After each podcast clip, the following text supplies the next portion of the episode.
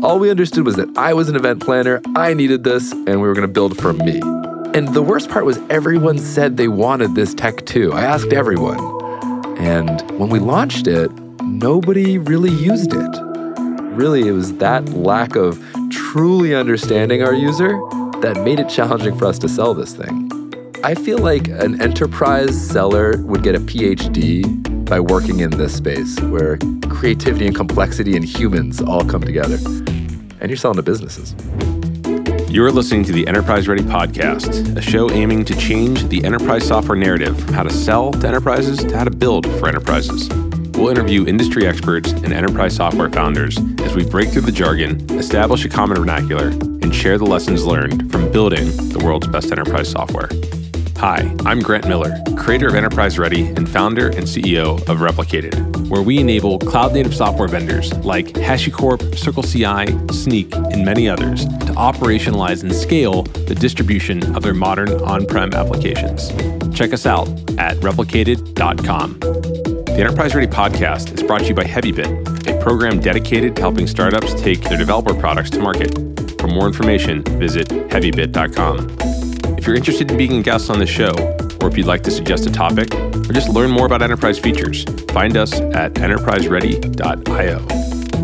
In this episode of the Enterprise Ready podcast, I'm joined by Ben Hindman, founder and CEO of Splash, an events marketing platform used by many of the largest enterprises. We dive into Ben's path to enterprise software, including some of his initial misfires and eventual realization that yes, he was actually selling enterprise software.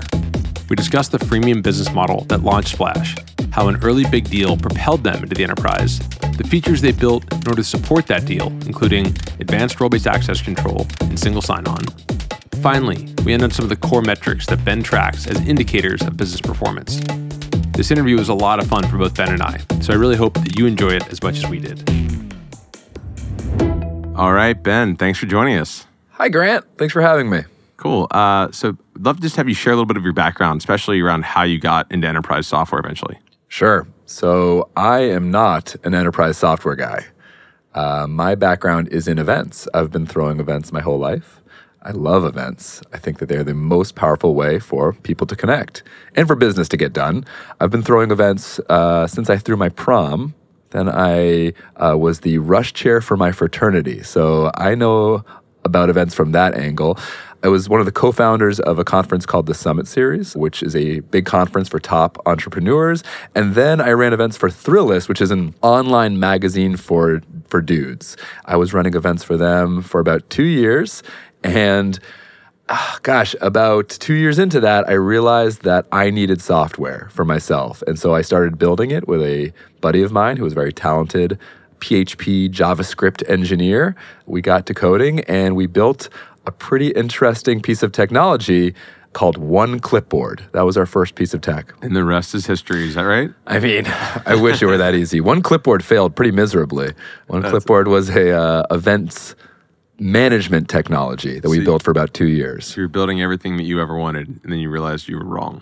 Yeah, exactly. I was the only person we were building for. And the worst part was everyone said they wanted this tech too. I asked everyone. And when we launched it, nobody really used it. What did that piece of software do? So So that piece of software was a task list, contact list, budgeting tool, and drop site that mad libbed event contracts. What does drop site mean? I don't know what that is. A meaning I had to drop a, a piece of paper on it. Usually, as an event planner, you'll have like a site map or some sort of contract or invoice that you need to keep track of.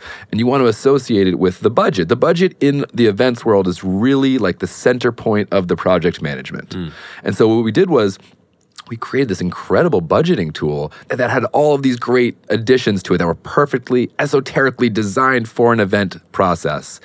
And as I said, in mad libbed event contracts, which is like a dream to any event planner. Anyone who's listening to this that has planned an event and doesn't know how to create contracts is like salivating. Sure. And so we built that. It took us about a year and a half and we raised venture capital from one person, about four hundred thousand dollars. Oh wow, one person. In two, yeah, in two sets. He was an angel investor. He really believed in us, and I hired two incredible engineers. They were like the best engineers. So it was three engineers and me, and we were building one clipboard. And you were building this, I mean, not as enterprise software. You're building this as like a piece of software that anybody that was planning an event, like a fraternity chair, might use. Anybody else? That's exactly. Well, you know, we were building it for people who are professional planners because Okay. that's who I was. Sure. I certainly, as we can probably get into later, I had no idea what truly enterprise meant. Sure. But I understood. We at the time, Highrise and Basecamp and 37signals were really hip, and so we really looked up to those guys. As we were kind of building with that model in mind. Okay, yeah, sure. That makes we weren't going to fundraise. We felt so good about that. And then, of course, we put in that money. We're like, oh, gosh, good. We'll keep on doing that. But truly, it was about to die. It was almost over. Nobody was using it. And so this was you. You built something that was targeted at event planners. Was this like? Is that a role that is inside of most big companies? They'll if you have more than 500 employees, you have professional event planners, or is that more like a thing you work with an outside agency to do? So the person that we were building for, for one clipboard, Yeah. was anybody who threw an event. Okay. Which is a real issue. I mean, as we dove deeper into this world, so events are a $560 billion industry with every type of person who uses the word events in their title that you could imagine, from an mm. agency to an in house to someone in procurement. Mm. It really is one of the clumsiest words to describe an industry events. And so, to answer your question, at the time, we really did not understand that distinction. All we understood was that I was an event planner, I needed this, and we were going to build for me. Mm-hmm. And so we tried to find people who kind of looked like me, everyone from the head of events at Goldman Sachs to a small agency person. And really, it was that lack of truly understanding our user that made it challenging for us to sell this thing. Okay, so you build this first product. It's not getting much traction. Like, how did you end up with Splash? I want to be clear zero traction. Zero traction. And we kept on building. I mean, my ego was strong in this experience because it was, it was a beautiful piece of software that I loved. But so you, you're like, okay, I, we just need to push harder. We can't give up. We got to keep grinding. We'll get people to adopt this thing eventually. It's just, it's just about you know, it's persistence and perseverance and determination. That's, That's gonna be right. the- I mean, and anyone who's created knows this plight where it just feels so good to create something that is beautiful and you feel proud of. And everyone said it. I mean, that's another important point. Every one of our users said they really wanted to use this thing. And it wasn't like they were lying. They did. But what we learned eventually was that they had a process and that we were kind of retrofitting a new process. And to get them to do something that they didn't need to do, it was very similar to uh, vitamins versus um, painkillers. Sure. We were definitely building vitamins. And I'm guessing that they were just using like an Excel spreadsheet or something. That's, right. so we were competing against Microsoft. yeah, yeah, exactly. like the ultimate tool for any esoteric job, Excel spreadsheets. Right. Okay, so how did Splash come about? So we had a rule that we still have. We called it the Belsky Doctrine. Scott Belsky is the chief product officer at Adobe now. At the time, he was running a business called Behance. He was one of our advisors. He said, Ben, no matter what you do, only build one product. Uh, this is a little ironic because Scott has probably built you know, 15 products in one. But anyway, he did tell me to do this. Do as I say, Right. not as I do. And I brought that back to my team of amazing engineers. I said, we can only build one thing and we need to promote one clipboard at South by Southwest. So we should build a product. But per this advice from Scott, if we build a product to promote this, we need to build it so that anyone can use it, so that it is self serve and anyone in the world can also promote their stuff. True story. And that's how we built Splash. We said we were going to promote one clipboard at South by Southwest, and we launched Splash. So wait, I'm so confused. So the advice was only build one product. So your takeaway from that was if we build something, it has to be part of the product. That's correct. Isn't that amazing? I don't think that's the, what the lesson was supposed to be. Fair enough. Oh man. That's amazing. Yeah. Okay, so you built Splash, and, and what was the problem you saw? Like, wh- this didn't exist. So what was the- Splash was doing was it was helping people really make their event look online as cool as they wanted it to. It- you know, cool was hard. As in the web 2.0 era, you had, you know, Squarespace was just kind of happening. Right? And so design on the internet was just sort of becoming a thing. And so, you know, you had Eventbrite and you had Meetup and you had Evite, which was ad supported and no enterprise could use it. And then you had Paperless Post, who had actually gone pretty far down that road, but weren't thinking about it from what a business needed. And so In because terms like it didn't have like integrations with CRM. none of the or- integration stuff, but also just none of the true customization. I mean, uh, Okay. in, again, in this zone, we were really focused on design, making it look cool, Mm-hmm. and none of these things were available. I- Again, even in paperless post, it wasn't cool. It was maybe beautiful. Mm-hmm. But cool was a different feeling. Uh, we needed it to feel customizable, Squarespacey at the time. We were looking at those guys. Sure. Paperless post always felt to me somewhat high end, right? Like, Sure. oh, this is because you know it wasn't actually cheap to send, so it feels like there's a little bit of like effort put in. It's great for like you know a fancy invitation to a cocktail party or something, right? Totally. Try to remember, think back towards 2012. We were fitting a specific need for kind of this new generation of designers. Sure, you know, it maybe wasn't fancy, but it was very clear that you had spent a lot of money on something. And kind of like any good technology, ours looked like you'd spent a lot of money on something. Sure. And the fact that we removed our brand, that it was white label, Yeah, yeah. that was actually one of the biggest, most important things that, you know, businesses really responded to at the time. Okay. So these alternatives out there just didn't allow you to have the design, and you thought that like, okay, we should build this tool because we want something different than sending a paperless post to promote our software. We want something different than like Eventbrite because that's not very customizable and not very great. So you build a tool that allowed you to build. What was the product feature set? So the product feature set was at the time just a very simple form to collect RSVPs. Okay. And I, I, I want to just double back on this because I think this is an important point for anyone building enterprise technology. We had a very clear thought, which was that brand is binary. That is either Splash's brand or it is your brand. And in the enterprise world, it was important that it was your brand. We did things like we put our logo at the bottom and not at the top, or we made it very easy to, to design it to look like you, or the emails came from you, or the vanity URL was yours.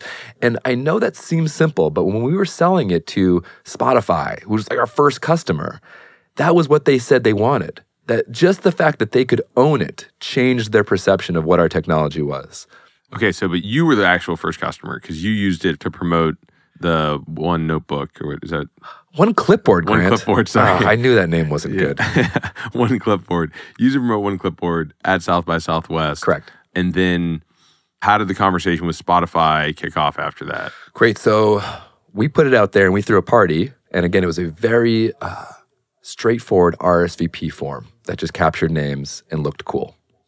One of those RSVPs was somebody who worked at Spotify. Oh, nice. And that was our viral coefficient in the beginning. At the beginning, one out of every 25 people who signed up for an event turned into a host. Wow. Yeah. That's and amazing. It really is. That freemium product and the RSVP viral coefficient that's inside of that still today drives, goodness, about a third of our leads. Wow. That's amazing. We, ha- we are, we just crossed over 2,500 on Alexa. So Oh, wow. we have a huge footprint on the Yeah. internet. Okay. So then this person from Spotify ran their events. You knew him from a past life or something. Is that right? No, No. that was the crazy part. This whole time I'd been selling one clipboard door to door. Yeah. truly as an enterprise sales rep for a two person company. And all of a sudden, Spotify was calling me saying, Hey, we need this up and running now. And then the next one was Gansevoort Hotel, which I promised at the time was very cool. Yeah. And then it was Google. Google was the next customer that RSVP and said, I need a site No, wait, really? So you had three, and like three cool brands too. immediately. yeah. Okay. So they used your tool, said it said like powered by, Powered by Splash. Do you want to make a splash? so you named it, you, your product was called One Clipboard, but you had a second product. that was also inside of that product. And I swear, one clipboard became the planning tab Okay. inside of Splash. You had your Splash and your one clipboard. Grant, I promise you at the time it seemed like it made sense. Okay. In retrospect, it is very ridiculous how long I held on to that code. What I will say is, and we're going to fast forward now six or so years to where we are today. Sure. Those planning tools, I am writing a narrative for my team right now about a business that we are integrating with to really incorporate those planning tools. So I know, and I would say to anyone who is, uh, has that intuition early in their business, I knew that it was important. Yeah. And it was, it still is. But that didn't mean it was the first and most important. Sure. You know, the issue was that it didn't have any viral coefficient to it. It was a, you know, door-to-door sales product. And this new one, it became so clear that it caught fire. I mean, in real in reality, you were trying to sell a piece of freemium SMB software with an enterprise sales process, which just doesn't work. It's like, and it didn't have all the enterprise features that it really would need in order to go out and like demand a higher price. Exactly right. Yeah. Yeah. We learned a lot in those early days and probably also not enough. Okay, so so you get these customers, and then things just start rolling, and you basically are selling Splash that as the main product. Like that's what everybody wants. That's right. Well, and we weren't even selling it. They were coming to us. It was Okay. so many Were businesses. they paying you? Or? So in the beginning, it was just we were selling uh, vanity URLs, Okay. email credits, and uh, white label your page. Okay. And how much was that? So that was about hundred dollars total, one time fee to get you that bundle. nice. Yeah, Nice. but that's per event, so they maybe you have lots of events. yeah. We were seeing some revenue, and we were Yeah. able to process money, which at the time was a big deal. Yeah, sure. At that point, we said, you know, we want more money. We can layer in tickets and ticket fees. So Hmm. we started building that, and so we were started. We started to process like the dollars. Dollars started coming in. Sure. And that's a good thing, but it's also a really, really bad thing because once you have one dollar, then you start to say, well, now I need lots more dollars. And investors start asking questions about those dollars and start looking at the unit economics of the business. And so, man, once we realized that we should be charging more, we said, well, what's more than $100? $2,500. And in our mind, we were like, come on, no one's paying that Per per year. Excuse Oh. me. Yeah. oh, yeah. I should have mentioned we flipped the entire model in order to do that. We said we want to create a subscription product. Again, we were really focused on Highrise and Basecamp, so Yep. an SMB subscription product. And so we launched something that we called the producer package. oh wow. I know. I thought it was a pretty good name. And people started signing up for that like hotcakes. And we we started selling. And what that was like, you could create as many events as you wanted to throughout the year. Correct. And you'd have the all the white label emails, vanity URLs. And you know, we had one or two people at that time who were doing customer service and they were manning the phones. And so you had access to them if Sure. you signed up for this. And so I guess anybody who's listening and thinking about pricing right now, I just wish someone, I wish you, Grant, had come up to me and just shaken me at that moment and said, if you don't sell something for more than $20,000 a year, you should just stop immediately. Unless, of course, you have a really good demand gen engine. But man, oh man, we were selling it. We were selling for $2,500 a year. And it really needed much more money to make it economically viable. You seem like you're pausing, and I want to hear why you don't agree with that. So my my pause there is I actually think that when you're entering the market and no one has any reason to like use your gear, right? You sort of need penetration pricing, right? And, and so that's like a concept in, you know, in pricing economics is like you need a price that you can come in at that's like cheap enough that people are just going to buy it and they don't have to expect as much from it, right? So if you provide 10x the value on $2,500, they feel really good and they tell their friends about it. If you charge them 20k and they get $25,000 of value, that's only a you know a small incremental bump on the actual value their ROI, and so they feel less good about it, right? And so I think early on, like this is kind of like what funding is for, right? You want to be able to get into a lot of these customers, get the success stories. Realistically, those early customers that you got, Spotify, Google, Gansevoort Hotel, like they might have paid you $100, but if you got to use their logo or tell their story, like the value that you actually got, they paid you with like money, but also with like that story. That story was worth hundreds of thousands of dollars to you, right? Because you got to then say, well, look, here's how these great companies are actually, you know, sending out this stuff for their events. I think that's a really good point, but I want to provide a small counter to it. Yeah, great.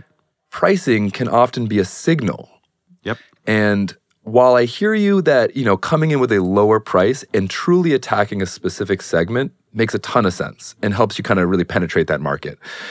If you release pricing that looks SMB, mm-hmm. you actually attract a lot of SMB. And while I hear you that it's probably you know twenty five hundred dollars a year is incredibly small to a Spotify, twenty five hundred dollars a year is huge to an SMB, and they expect as much as Spotify. Sure. And so what you end up doing is you end up treating those SMB customers like enterprise Yeah, yeah. because they demand it. And so while I, I hear you that you should decrease your price in the early days, I would think about that $15,000 amount or call it $1,000 a month. Sure. Is kind of the threshold before you get into a zone where you, you're playing in the enterprise. And really, past that, I agree with you, Yeah. right? Kind of start low. But if you go too low, oh man, oh man, the people you attract. Oh yeah, that's that's a great point. I mean, so I guess my perspective there is you did and you continued to have raised prices over time, right? Oh, you yeah. more in, you figure more out. Like who you want your users to be is actually quite important. Your pricing can kind of signal that, mm. but so do your features, and so does how your team talks about everything. And so, you know, at that point, you might not have been ready really for like, you know, the deals that you're doing today, right? You didn't have the organizational maturity in order to make that happen. So Right. And I mean, that's a nice segue to what happened next in the story is that Anheuser-Busch came knocking okay, and they wanted a $500,000 contract. That- that- And again, we're selling $100 you know, a month contracts or $200 a month contracts and now a 500K contract. what did they want for 500k? They had a brand ambassador program with all of these people who went out into the world and collected information while they sampled beer. And what's really complex about the uh, spirits as well as the beer industry is that they have a three tier system, which means that the wholesalers who don't actually work and aren't legally allowed to work for the brands, they are actually doing a lot of the on site marketing in the accounts, which are the bars or the off premise places. And so right there, you have this incredible instance of a forced role based access control issue Yeah, where you need this. permissioning in between two organizations, many organizations at many different levels. And here comes Anheuser-Busch to splash and says, We need this built fast. Yeah. And so they forced us to create a very robust permissioning tool. That's awesome. It was and incredibly challenging. We just didn't know really what we were doing.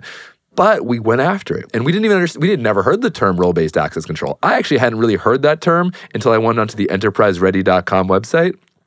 And we were like, oh, yeah, we built that. But man, we didn't know what it was. Yeah. And so we start, we built that and we rolled it out. We had at one point, AB was throwing 100,000 events per year on Splash. Wow. Yeah. That's Across crazy. around, I don't know, there, there was probably about 20,000 people in the system at any point. and so, what were they doing before you? Do you know? Homegrown.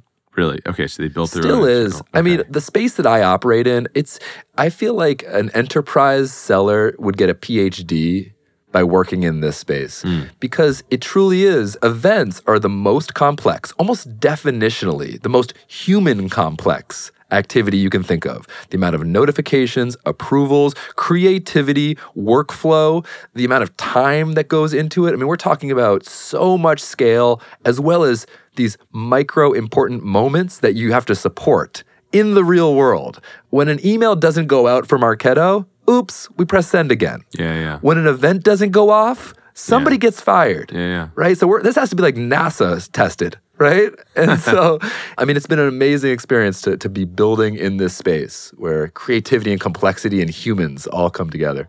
And you're selling to businesses.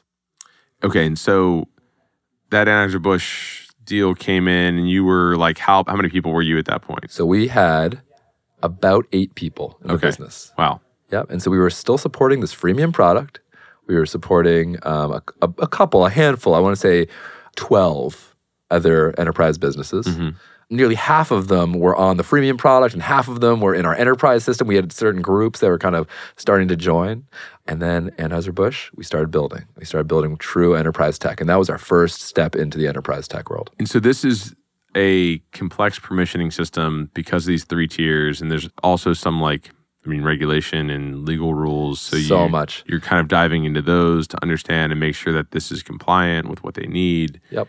And did you build that in a way that another company not in their industry but wanted the same kind of concepts could then use the same features. That's exactly right. Uh, per our Belsky doctrine, build one product. Yeah. We always made sure it was self-serve and easy to use for another business. Hennessy was the next one that joined up, and they had a very similar use case. yeah, so you saw an opportunity within the like adult beverage industry. exactly. Truly, sampling. Yeah. So Yep. you, you so you're like, okay, look, Anheuser Busch needs this. So does every other large uh, adult beverage company in the world. That's right. Great. And so we kept on building for that. You know, I will say to our credit, we understood that events are events are events at their core. And what we understood in the beginning of our process was that if we worked very closely with our customers, built products that they could use while also doing product discovery, we could actually build a product that could be used across many different use cases and be flexible across the enterprise. I will say it's a challenging move to make. And as we've scaled as a business, it's really no longer something we do. It really only works in the very early stages of a business to launch features and products alongside new clients.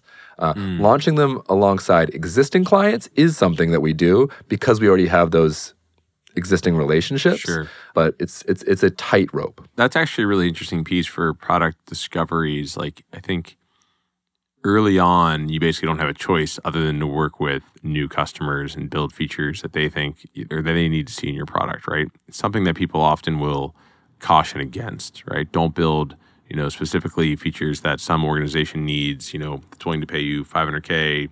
It's, it might be a one off use case. And so they kind of suggest that you try to collect all this feedback and then synthesize it.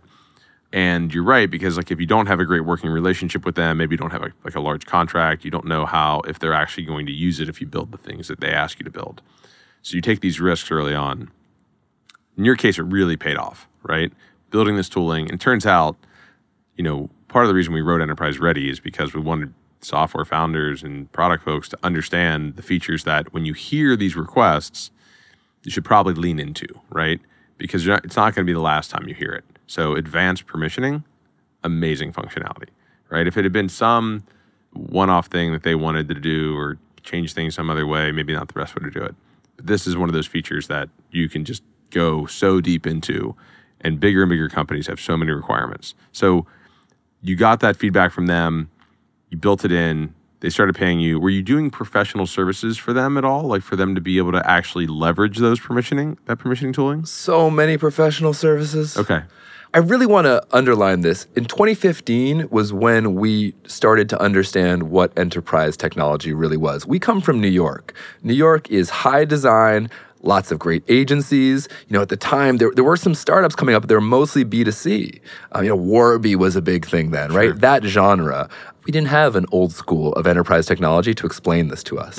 And so when we heard services, we just thought, oh, yeah, that's what it takes to get them up, right? And make them happy. Yeah, and we weren't charging for it, nothing like that. Yeah. weren't charging for it. No, we had no idea. I mean, truly, it, I'd say one of the, the most important things I have done as a founder is to acknowledge the dearth of enterprise talent in New York and go search for it outside of New York or find people who really do know what they're talking about in New York City from an enterprise tech standpoint.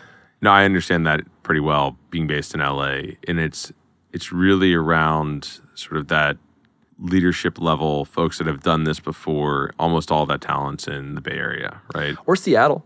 Oh yeah, sure. Seattle, that's a great point. So Yeah. there's a bunch of folks there that have done that.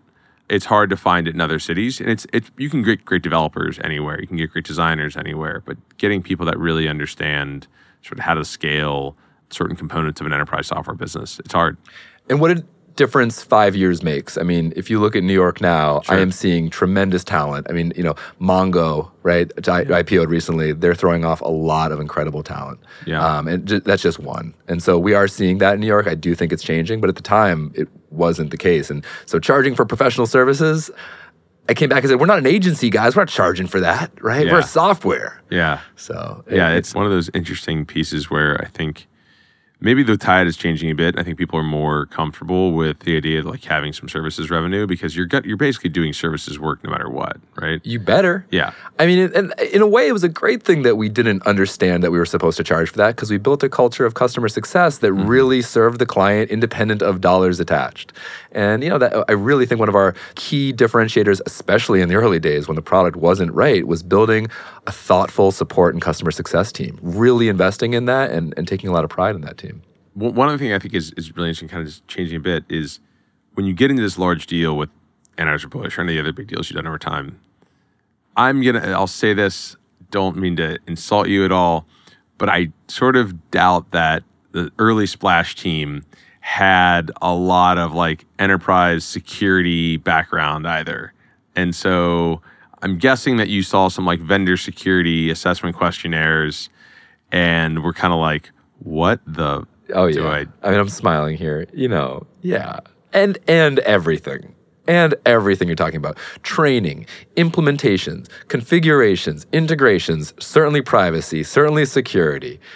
It was a learning curve as steep as any I've ever experienced. Yeah. And also, you know, we were pushing really complex, you know, it was we built essentially a CRM on top of a permissioning tool with shared contacts and then matched that with an integrated CMS that needed templatization and we were trying to run and build a business and this is just for one customer. Yeah, we we, we I mean, we ran right into a wall. Yeah. And it was very scary. I mean, the interesting thing is that there was enough demand. Like the person who was, you know, requesting this product from you at AB had enough sway to say, look, like I know that this might not be the most like robust and secure tool in the world, but like turns out the thing we're doing internally is not either. We need this so bad, and this is such a big pain point for us that they were able to push it through, and and maybe their security teams worked with you along the way, and compliance teams worked with you along the way to make sure that That's exactly the thing right. you were delivering. Yeah, it's, I mean, and you've heard it, I'm sure, a million times. It is all about making sure that champion has a voice, making them look as good as you can, and delivering and setting expectations and delivering. It's a Yeah. lot of that. And, and it took us to implement them, truly implement them, was about six months. Oh, that's not bad at all, actually. I mean, yeah, in retrospect, you're Yeah, right. You yeah. know? Uh, For you, it felt like an eternity, I'm sure. oh my gosh, every day was the scariest day of our lives. Yeah. And you know, it still is. It's a great system. It's a great plan. What I will say is that, and I hope this, I say this without uh, feeling sad about it. At some point, they decided to change the way they were doing stuff. They were bought by some Brazilians. Oh, yeah. They started changing the way they did things. They ended up rebuilding it from scratch on top of Salesforce at some point. And while that was certainly sad at the time, that was, you know, three years later. And, you know, the organization had changed tremendously. The Anheuser-Busch organization had. And we ended up using that technology for so many different clients. Sure. And, and finally, what I will say is four years now afterwards, we're rebuilding our, our RBAC. So that ended up lasting us about four years, hmm. which is a pretty good lifespan for a piece of enterprise tech. Yeah, it's amazing. And so, like, interesting with the, the Salesforce mention. Did you, you guys integrate with Salesforce today? We And- do. Oh, yeah. have deep integration. Um, it, it's a bit nuanced, but essentially the difference between what they were doing and what they needed of us. They were doing a lot less on-site marketing, mm-hmm. and a lot of our value prop was the sizzle on-site, mm-hmm. w- less the capture. We did both, but they essentially started. They said we don't really need as much sizzle on-site, and so mm-hmm. they went into a Salesforce instance. I would. You know, I'd put out there, uh, and anyone at AB call me if this is actually launched. I don't. I, who knows if they've launched it yet? Sure. So Yeah, yeah. you know, someone had a good idea to build it homegrown. I I have no idea if it's actually out. Build versus buy. Always the fun one. Yeah. Okay. So then, one thing you mentioned earlier, which I thought was really interesting, was this combination as a founder of as you're building this first version of your software and you're really involved in product. It's like kind of trying to balance that execution with also fundraising in the external world and trying to get people to see the bigger vision. Yeah. You, mentioned some challenges around this. Yeah. I think the most important thing I've learned as a founder and a CEO, and certainly going from founder to CEO has been an interesting evolution for me, is that time and kind of your perception of time changes as the product evolves and as the company gets bigger. Um, in the early days, you're really dealing with couple months at a time, if not a month at a time, time spans. And when you make a decision, you're probably seeing that through and you need to see at least a couple months ahead. When you're you know, uh, handling 500 companies, which is about the stage that we're at right now, you need to see about three years ahead. You need to. And so that goes from a month to three years. That's a huge delta. And, you know, what happened to me uh, really kind of early in our evolution was that I was fundraising and I was also deeply involved in product. And when you're fundraising three years out, and that's what the story you have to tell, you must be that visionary in order to raise the capital. If you're not checking yourself and actually executing today, which is what product needs, you know, again, product is probably now to a couple months out, you can really screw some stuff up because product requires that level of deep focus. And so, you know, as any, if there are any uh, product oriented CEOs out there, I would urge you to really think about where you're existing and where the team needs you to exist versus where the investors need you to exist. That's been a really uh, challenging education period for me. I've felt that pain. I know my co-founders felt that pain, and it's interesting you you kind of pointed out. I think you said just acknowledging it is like a really like kind of important first step. Totally. Right. Because often you're having conversations with your team about the three year vision and they're telling you about a bug they're fixing, you know, for tomorrow. Right. And so, you know, by acknowledging it, it's one step to letting them know that you're not talking about that. Look, I, what I will say is, and this is deep credit to my team, they have come along for the vision ride with me. Mm-hmm. And sometimes they are just like, man, I can't focus on the vision. I need to focus on today. And that's their job, and they're awesome for it. Yeah. And so, in a way, as a founder, you need to kind of acknowledge and check yourself. Yeah, especially when you're in the product really deep. I mean, switching hats and putting it, you know, going from like, hey, let me tell you about why this is going to be a you know two hundred million dollar a year business in three or four years, to like, let me fix this one customer workflow and make this integrate better with some tool and make sure that that end to end flow feels great. If you're the product leader and the CEO, trying to do both of those at the same time. Oh man, and you know, Grant, I know you've experienced this too.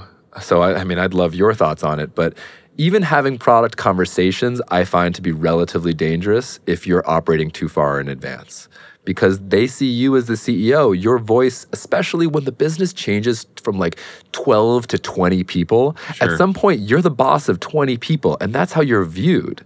And so you're no longer just a voice. You're not even allowed to be just a voice in a product conversation, and you're kicking around ideas on a whiteboard. All of a sudden, you are the boss of 20 people, and that's a much louder megaphone. Yeah. So there's a couple things that I do to help curtail that. And number one, most of my product conversations are just with my CTO and co-founder Mark, who's actually sort of the product leader. So I'll talk to him and we'll go through things and that's kind of longer term vision and other ideas.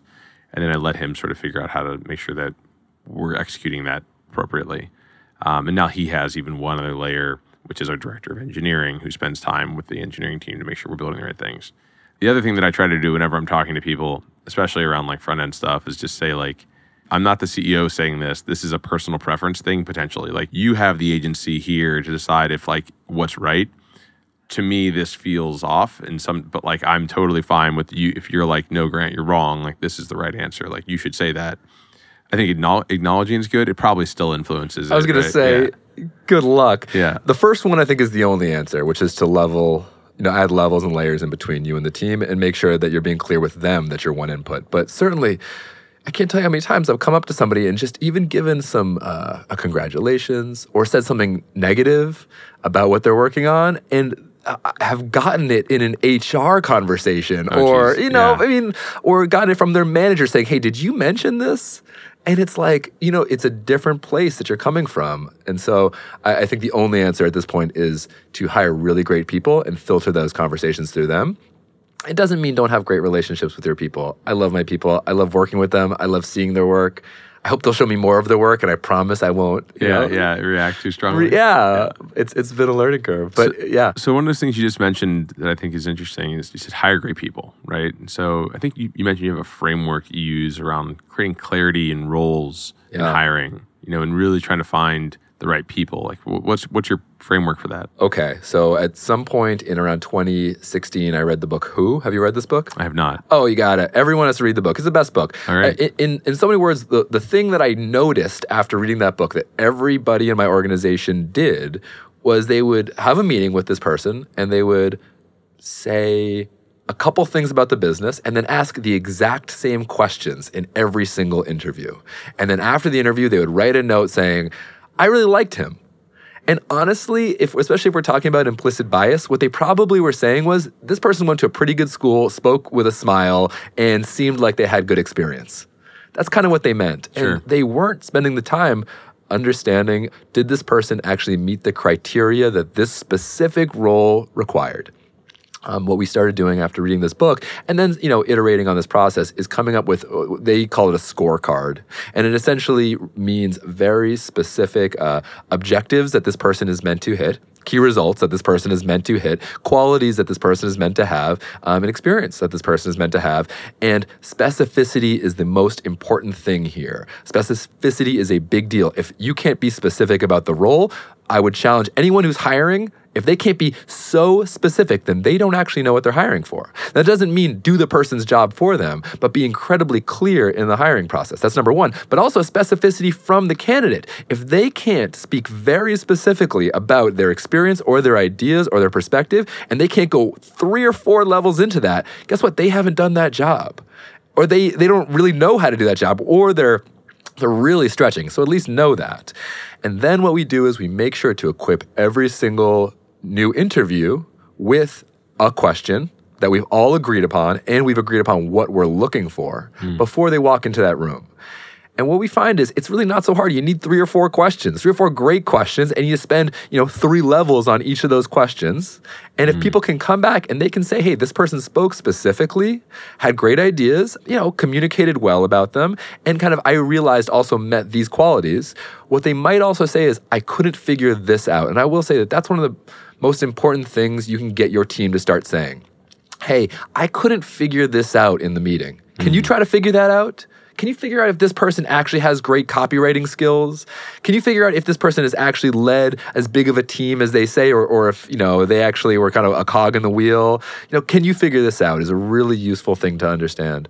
So sort of narrow down the like, hey, these things all seem like check boxes, but like this one, I'm not 100% on. I'm still, jury's still out on it. Correct. Really treat your team as if they're coloring in a coloring book mm-hmm. together. And the end result is a beautiful picture of that candidate. And if you guys can actually align there, you can find great people. And I will say, we have knocked people out of the process incredibly late in the process. And of course, you want to get it as early as possible, but better to not hire that person, right, than to hire the wrong person. And actually, what I'll also say is better to also not hire the wrong role. Sometimes in a process, you realize that this person is great, but you still don't have total team alignment on that role. Hmm. And so that's why the scorecard and being very specific and object oriented around that scorecard, objective oriented. So the, uh, it's interesting. So the idea of creating the scorecard you think is actually a really important part of the overall process because it defines the role, defines everything else you're looking for, gets alignment for the team around what, like what this person's going to do. Absolutely. And if you need an economic model to explain it, I mean, you can do the math yourself. But if this person, let's just say, costs $100,000 and they're going to be working for you for about two years if they're mediocre. Mm-hmm. Right? And so if they're bad, sure, you'll get rid of them. But you don't, rarely do you know how good or bad someone is. Right? But you do know that in about two years, you're going to have to get rid of somebody who's mediocre. And if they're great, they're about three years to four years, if you can, if you can keep them. Oh man, that's $200,000. And then the effects on the business right Yeah. there, it's worth spending time to write, you know, one page about what this is and to get that team's alignment around the role. I find that slowing down that hiring process in order to get that right has fundamentally changed what our team looks like.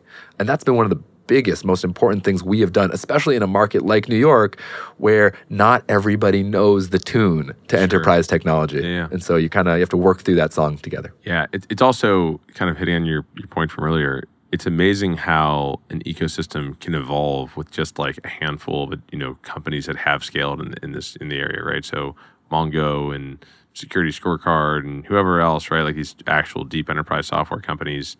Kick off these people that have done these roles, right? Because all you have to do is go do it for two or three years. Yeah. And now you're like very well equipped to go lead it at the next place, right? That's exactly so right. So it spins up all these people. I do think we're looking at a very new New York. Uh, you know, I'm speaking uh, as if New York is in 2013.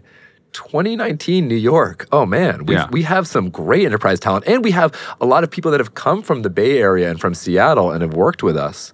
Uh, we've also built companies that serve many of those companies, so we've gotten a chance to see their playbooks as well. Sure. And what I will say, and uh, you know, I'm speaking to all my counterparts out in, you know, on the Bay Side, when you match that with the grittiness and the creativity that New York offers, I think you have a pretty cool ecosystem. So Yeah. I'd urge anyone who's not building SaaS in New York to take another look. Yeah. No, I mean, it's also people sometimes just want to get out of SF. They've been there for a while and they want to come to a great city like New York or LA or wherever else they might want to go. So, And I'll do another plug for LA. I spent a lot of time in LA. Grant's building one of the best enterprise companies in LA, but you're also seeing a lot of enterprise people head to LA. I, I, I'm really impressed with that ecosystem. yeah, it turns out it's an incredible place to live. So, people just want to be there. It makes it You- easy. You and your birds and Yeah, exactly. your matcha. Okay, so then what's the most important role that you've hired in the last six months? Oh man, executive coordinator.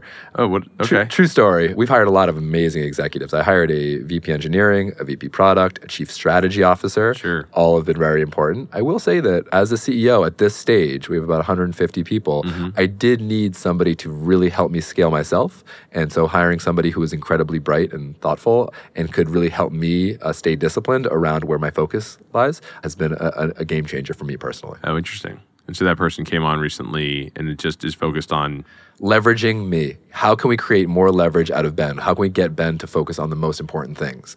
I don't. I mean, I, look, I, I think that that's kind of a cop out answer. I think that anybody who's listening to this is thinking about their executive team. I will say a, a thought that's really important in building a team is this. Just because you don't have the headcount does not necessarily mean that you don't have the role. Hmm. And I think that's been an unlocker in understanding my business just because you have a head of CS does not mean that you shouldn't have that person be thinking about implementation, right? Mm-hmm. There is a role for implementation even if there isn't a headcount. And so, kind of seeing what best in class enterprise technology stacks look like from a people standpoint. Yeah. And acknowledging that you have one person doing two of those roles, at least acknowledging that is a really important first step. And then what you start to do is you start to fill in those roles with best in class people and actually become positions, not just roles. But I think just making sure you understand that has really changed my understanding of the business. Yeah, it's actually a great point. There is just like there's a similar feature set, which you know we the enterprise ready features. Almost every enterprise software company has a very similar organizational structure, right? And I think acknowledging that and knowing how that organizational chart maps to your organization, right? Because you're right. It's like, okay, everybody's doing, you know, sales and marketing and customer success and implementation and support. And like you can kind of map out the whole list, right? Product marketing, product. Like you, you go like write every executive roll down and realize that and you kind of understand what the different, you know, like aspects of that job is. And even if you only have eight people total, you're doing all of those roles. That's exactly right. right?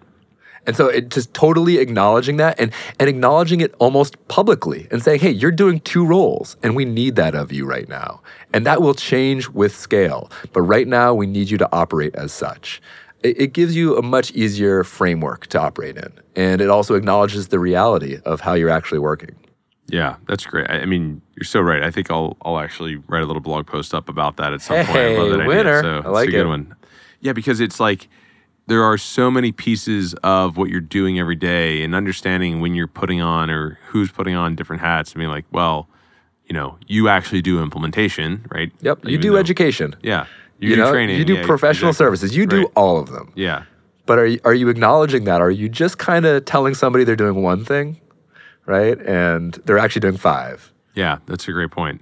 You know, you think about early on, product leaders end up really taking on a lot of oh, those Oh, yeah. roles, right? So and customer success. You'd be surprised. Yeah. I mean, look, under my customer success team, and I think this is hopefully helpful for anyone who's building it, we have, he has customer success, which is different than customer support. Mm-hmm. Then he has education, implementation. We have something uh, kind of uh, creative design services. That's more of our service arm on the creative end. Then he has uh, the data team. You know, the data team works very closely with him, so kind of reporting uh, from a customer success standpoint.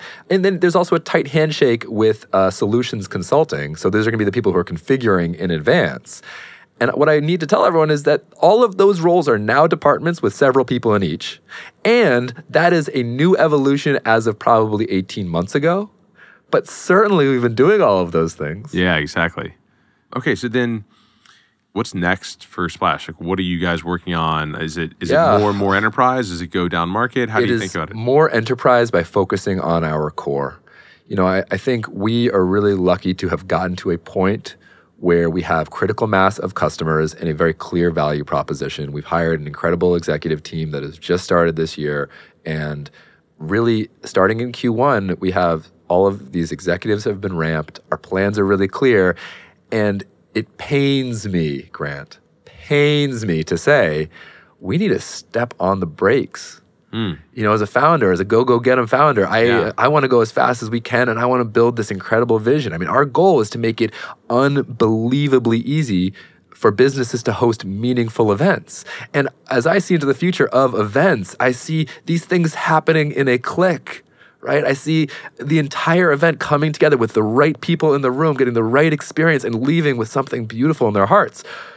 But in order to accomplish that, I need my business to take a quick step back and to really focus on what made us good in the first place and make our customers who have been asking for features and, and you know higher quality issues to, to really feel loved.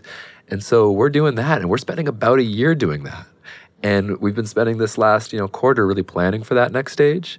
And I'm, I'm really proud of the team for coming and rallying around it because it, it, it's brave to say we're going to slow down. And it's brave to say, hey, you know what? We have a couple customers who would be really happy if we really focused on that. And so that's what we're doing this year. I think net net, it's going to set us up to become a much, much bigger business. I hope when someone's listening to this podcast in 2021, they're like, man, Ben really, he made the right move there. Uh, he really focused on the core and really scaled this thing up. That's a really interesting way to talk about that because I think it doesn't necessarily feel like the sexiest move, right? We're gonna, you know, focus on the core, do we do better, right? Everyone's like, oh, here's the next thing, right? Yeah. The next thing, and the next thing. Here's how it's like. Here's how we're gonna expand. And in reality, it's like, well, you already have this existing thing, and it's not perfect. And the more you can pump into that and make that experience better, and like improve the core, I mean, that is where your business is. So I, I actually, I think that's a really probably the right move. I mean, I don't know your business that well, but I can see how many businesses would benefit from that approach more often. right? Absolutely. And again, it's very scary because you need to grow. Cash is a really beautiful thing. Sure. We've really, as a business, changed the marketplace. So now, uh, much of our differentiated product, uh, you know, they're copycats, even at larger businesses, kind of coming after us. So of course, we want to differentiate more. Yeah. It's scary, man. I mean, you're building tech, you know, in the 21st century, and so you want to go fast. Uh, and also, you see all these great businesses like you know Uber and you know Facebook who are adding products left and right and buying businesses. So you want to go as fast as they are. I, as I said, I'm really proud of our team for taking a step back, and you know, they came from them and it came from our customers, and they said, let's let's really focus back. And will that be what, like adding in? You said you're going to rebuild your role-based access control. Or Correct. you're going to build some new like. Create Flow is really exciting for Okay, us. great. We're just going to make the Create Flow uh, much easier and do more stuff, sure, but kind of built off of core tech. Yeah. We're going to go back into our CMS and really just kind of make it more fun. And we're, we're changing the nav so that the nav just feels better. And that is not sexy to change a navigation system. And But we're doing anything like you know any of the other enterprise-ready features like more advanced reporting or deeper Uh, integrations. deeper integrations for Okay, sure, great. but but even that we're we're not saying let's add more integrations. We're saying let's go make our core integrations more robust. Yeah, love that. and let's sell to the clients that are using those. Uh, let's focus on our API a bit. It's all of those things that are really things that we're already doing in a really significant and scaled way. How do we just make the NPS score for each of those products go a little bit higher? And if we can do that, uh, you know, look, anyone who's running an enterprise business, you know this retention is the one. Yeah. Pick a metric, that's the one. And so we're focusing on that metric this year. And I will say, you know, this is actually, now we're going to geek out a bit on metrics. we changed our KPI. We run our business with five KPIs, and we decided this year to change one of our KPIs from net negative churn, which, you know, the net churn, to gross churn. And we said, we're going to be focusing on gross churn, not net churn. Okay. Meaning so that- explain the difference. Sure, net churn uh, is all of the money you lose plus all of the money you expand, and you're looking to get it above 100% uh, so that you are expanding more than you're losing. So that's So called net negative So churn. re- recurring revenue that goes away, and then recurring revenue from existing customers that grows. Correct. Put those together. Hopefully, that's bigger than you know than one, right? Correct. And, Yeah. and we have a great percentage there. We feel really good about Sure. that. But what's important, especially as you're thinking about kind of your the stability and kind of robustness of your core product, is that that can often it can kind of hide some warts. Sure. In that, you know, you might be losing a lot of gross revenue and you know you're, you're kind of expanding enough that you don't really notice it. Uh, we as a business, and we do this quite publicly, inter- well, at least internally, we say, "Hey, this is how we're why we're changing this metric, and we're going to be focusing on it. We're going to be projecting against this metric. We're going to be thinking about this all day, all night, and really, we're doing that for our customers Yeah. because they scream loudest through their retention metric. Sure. We never want it to get there. We hope that we can get them excited before that happens. It's a really important way to think about it. Okay, so that's one. What are the other core metrics you So think about? uh, last year was MRR, sure. uh, CAC ratio. So I would say anyone who's raising Series B or C, the CAC ratio is the only one. Hmm. Uh, just it's an efficiency. It's dollars in, dollars out. Uh, they, they call it the magic number. so so so talk more about that one. Sure. So uh, if you spend a dollar on marketing spend in Q1 and you get a dollar back in Q2, but it's gross margin adjusted, so let's just say you have a 70% gross margin, um, that will be about a 0.7 CAC ratio because you know it's 0.7 back of the one that you spent. Magic number is another way to see it. And people calculate it differently. I would look at, I think Matrix has the best one here. Okay. Uh, Scale Ventures also is a good way of explaining this. But anyway, that number, it's dollars in, dollars out, quarter to quarter. And so it's payback period is another way to think about it. Sure. And you really end up seeing the business in a really you know, naked way. Yeah. You know, it's the most naked of the numbers. Now, what I will say is, especially as you're growing the business, you want to invest more. And so sometimes it might dip and you'll see these businesses go like their CAC ratio will go like 0.5 and then up to 1.2. And that's probably too high, 1.2. You're not spending enough to grow. You need mm-hmm. to acquire new customers and you know expand existing customers. So you do need to spend on that. It's not to say that there is the right number, but there's probably a right number for the right stage and right time and right cycle of any business. And we find it's just a really helpful way for us to keep control of burn. I mean, again, we spoke a bit earlier about time and seeing ahead. That's probably the hardest part of our job as enterprise founders is that we are forced to think years in advance so that we can make investments now, Sure. both on marketing and on product and on sales. So that CAC ratio is a helpful way to kind of watch that trend line. And so we report out on that. The other ones, uh, we've just added in two new KPIs um, active users, monthly users. Uh, so, kind of now that we're at a scale that we, we can kind of see across all of our user base, seeing how active they are and kind of measuring and projecting against that. Does that include with the freemium, or is it just paid? Just enterprise. Okay, we call great. business users. Yeah, Got it. certainly the freemium's interesting, but that's not the metric. Um, and we, we do even segment that down in further analysis, but we're always thinking, okay, how do we make sure people are active in the system? How do we make sure that we're actually getting value? And the last one is a company oriented one, which is unplanned attrition, unplanned people leaving without Sure. us planning for them to leave. Sure. Look, what I will say for any investor listening, we're, we're actually doing quite well on all of them, Yeah, but yeah, it's because course. we're focusing on them. Yeah, yeah. I mean, it's it's what I love is the idea what you said with gross churn because you're like, look, it's very easy for us to want to look at the metrics that are the, the most vanity oriented, right? Whatever metrics feel the best, because like we all have some metrics where we're kicking ass, Totally. right? But like, unless that's just some superpower that like is just going to drive your whole business, looking at the ones that you're just going to continuously do well on is not how you actually are going to fix the problems, right? It's just making yourself feel better. So you, you know, you probably have a few vanity metrics that you'll share with people randomly to just you know uh, get them get them excited.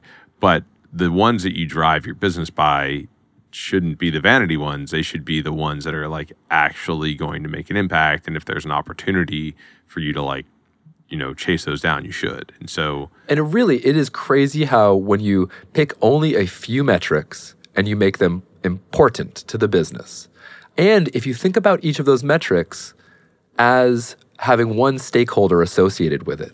So there are going to be some metrics that are very important to new investors, some that'll be very important to existing, some that'll be important to uh, the executive team, some that'll be important to the customers, and some that'll be important to the total team. Right? And if you can say, hey, this really matters to that key stakeholder and you make it important, it actually just fundamentally changes your business. You just start focusing on different things and you can actually drive the business by projecting and watching those particular metrics. Love that. Well, Ben, I know our time's about up. You got to run here in a minute. I just want to see if you have any parting words, anywhere to end. Oh man! Well, thanks for this. You know, I, I will say anyone who's listening already knows about your site. So I, we have used your site and been really thoughtful about how we've built our business because of Enterprise Ready. And so I, I want to thank you. Hey, of course, man. That's Please keep on building there. it. Yeah. Yeah.